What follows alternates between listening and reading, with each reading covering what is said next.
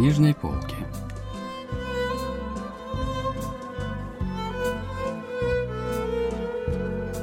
Рассказ «Цветочные туфли» писателя Ким Йо Ника.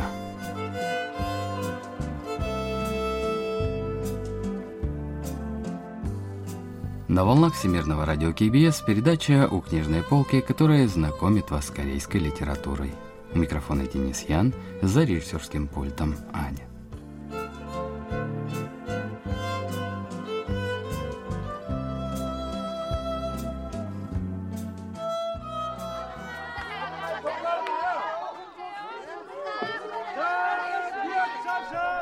Все-таки, увидев на рынке туфли с цветочным узором, который старик выложил на доску перед собой, я возвращался снова и снова. Я решал больше не приходить сюда, но всякий раз все дольше стоял в этом углу рынка. Когда я возвращался вновь, то не хватало еще одной пары туфель, однако не было видно никого, кто задумался бы о покупке. Должно быть, покупатели приходили незаметно, подобно моим воспоминаниям о том свадебном дне, который не должен был быть печальным, но все же стал.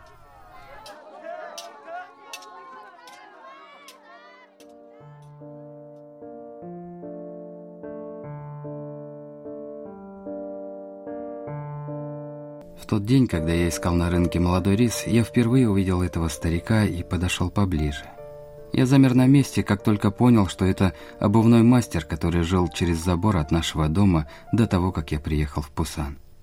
В груди заколотилось сердце и разлилась горечь. Я смотрел на него, на его рот, которым он произнес слова отказа на мое предложение руке его дочери, похвалился своим ремеслом и оскорблял нашу семью мясников. И чувствовал, как изнутри подступает грусть, а руки сжимаются в кулаки.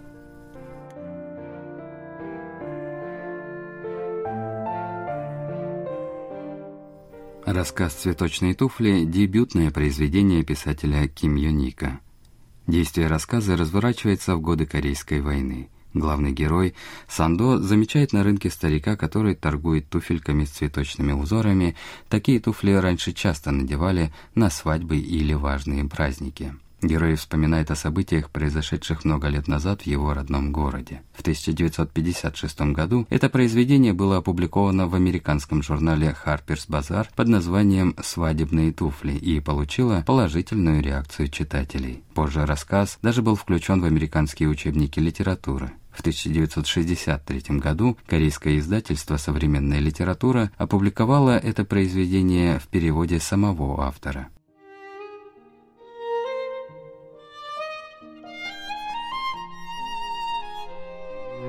Обувному мастеру я нравился. Когда я был ростом примерно с забора, он освобождал место в мастерской для меня и своей дочки, убирая в сторону разбросанные нитки, шила, иголки. Я был зачарован тем, как он забивал серебристые гвоздики в подошву из бычьей кожи, приклеивал кусочки нарядного шелка и точно подбирал подходящие туфелькам украшения. Вот станешь взрослым и соберешься жениться, я сделаю самые красивые цветочные туфли для тебя, твоей жены и свахи».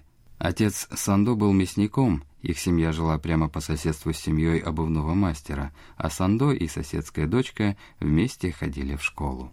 Обувной мастер отправлял дочь в школу в цветочных туфельках. Только она одна носила такие туфли и не могла бегать, как другие дети, поэтому иногда ему не нравилось, что она их носит. Сандо, ну разве бирюзовый шелк с красным узором не прелесть?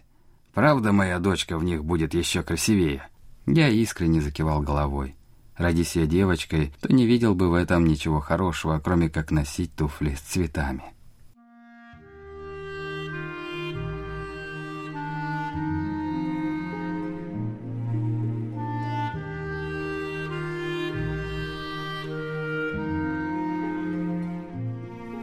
Чтобы не натерла ноги, она носила белые носки, и на узкой дороге, ведущей в школу, я иногда шел позади нее и смотрел на изогнутую линию между ногой в белом носке и туфелькой в форме лодочки.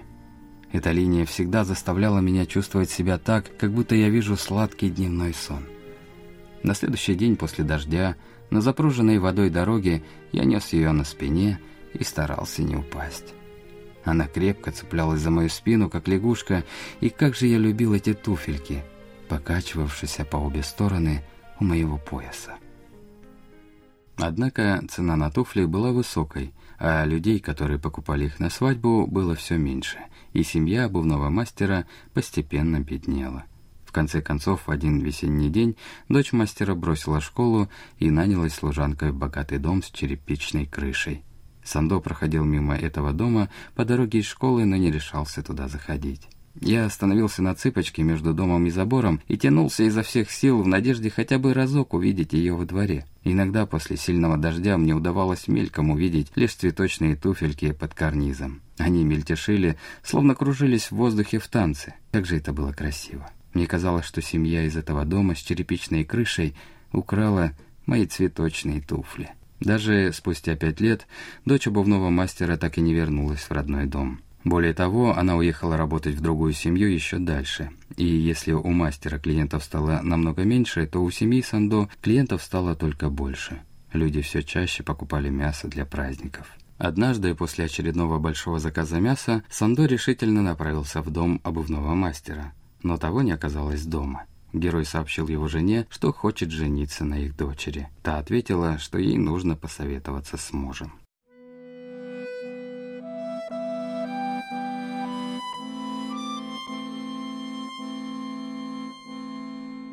Я не мог придумать, что могло бы помешать нашей свадьбе. Наши семьи мирно делили тыкву, что росла между заборами наших домов, а отец, сколько я себя помню, всегда продавал мастеру натуральную кожу. Последнее время тот просил продавать кожу в долг, обещая расплатиться в следующем месяце. Наша семья знала, что расплатиться мастер не сможет, но все же отдавала ему кожу, которой хватило бы на две пары туфель. И вот теперь я сделал предложение, а завтра возьму с собой большой кусок кожи и попрошу сделать для его дочери самые красивые цветочные туфли. А в день свадьбы, поскольку мы соседи, вместо паланкина расстелим в нашем доме сотканную вручную белую ткань, на которую и ступят цветочные туфельки.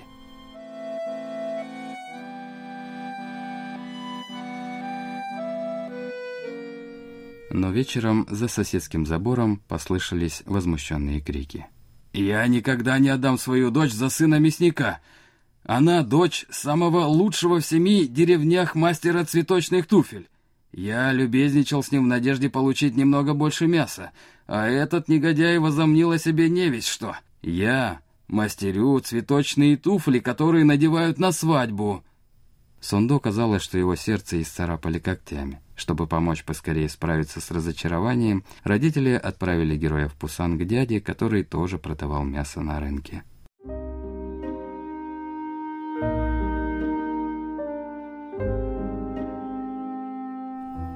Весна пришла в Пусан и принесла нежный, хоть и немного острый ветер. Он развивал стороны юбки городских девушек, но я не гнался ни за девушками, ни за весенним ветром. Мое сердце всегда оставалось рядом с прекрасными цветочными туфельками, о которых я мечтал в мастерской обуви в детстве. Я всегда шел позади нее и смотрел на каблуки туфелек, ее белые носки.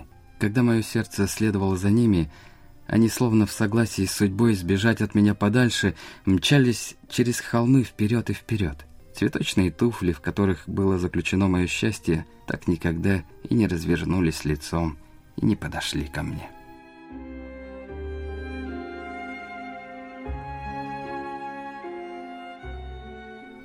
Затем разразилась Корейская война. Родители Сандо тоже эвакуировались в Пусан. Война заставляла фермеров дешево распродавать скот, поэтому семья героя разбогатела. Однажды осенью Сандо пошел на рынок за рисом и внезапно обнаружил прилавок с цветочными туфлями.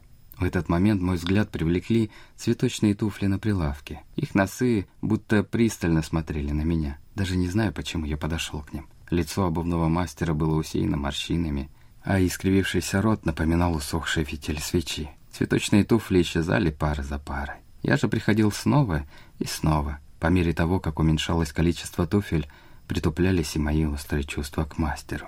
Вместо них появлялась грусть. Иногда мне хотелось, чтобы старик узнал меня. Тогда я бы спросил, как поживает его жена и дочь. Но он не узнавал меня. Я хотел купить у него одну пару до того, как туфли раскупят другие, но боялся купить печаль вместо цветочных туфель. Даже когда оставалось всего три пары, я не мог заставить себя туда подойти. Мне казалось, что носы этих красиво украшенных туфель будут смотреть на меня, а затем резко отвернуться, поэтому больше я к ним не подходил. В день, когда пошел первый снег, я вдруг вспомнил о цветочных туфлях и помчался на рынок, но вместо старого мастера я увидел там его жену. Она сидела на его месте, прикрывая туфли зонтом. В этот момент как раз подошел какой-то мужчина, очевидно желавший купить туфли. Моя рука тут же потянулась в карман за деньгами. Я помчался вперед, вытащил все деньги, которые оказались в руке, и протянул их женщине. «Возьмите, я куплю эти туфли». Женщина отпрянула назад, будто засомневалась подлинности купюр и моей искренности. «Я Сондо, помните? А где ваш муж?» Она ошеломленно посмотрела на меня. Послышался сухой, как зимний ветер, приглушенный плач. Я взял выпавший из рук женщины зонт и поднял его над цветочными туфлями. Она аккуратно вытерла с туфель слезы и медленно завернула их в газету.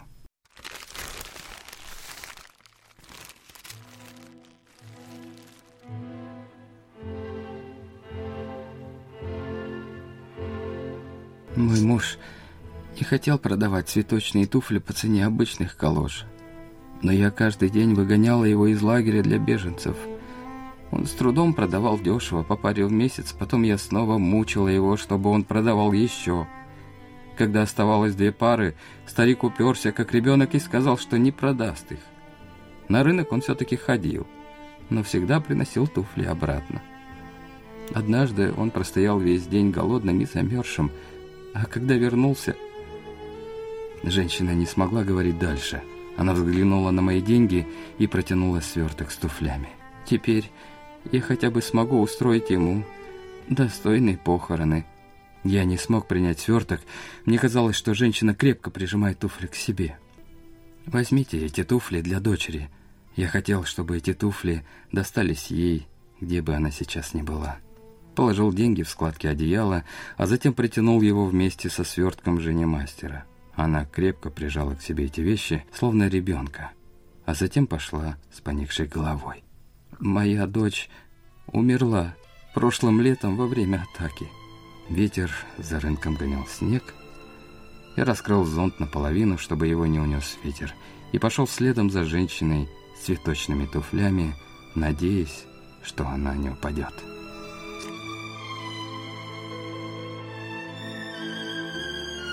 Вот что говорит о последней сцене литературный критик Чон Сойон.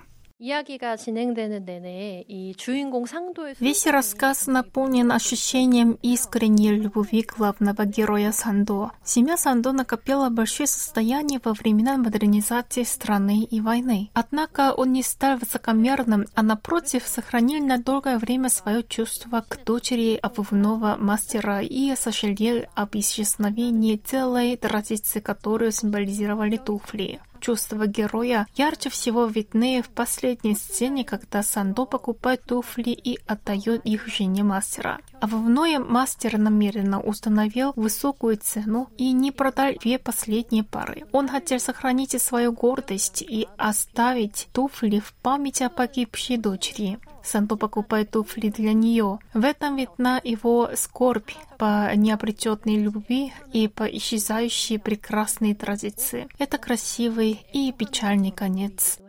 참 아름답고 먹먹한 결말입니다.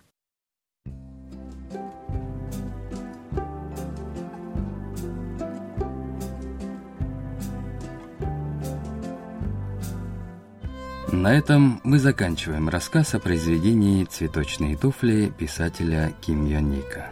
Спасибо за внимание и до встречи через неделю.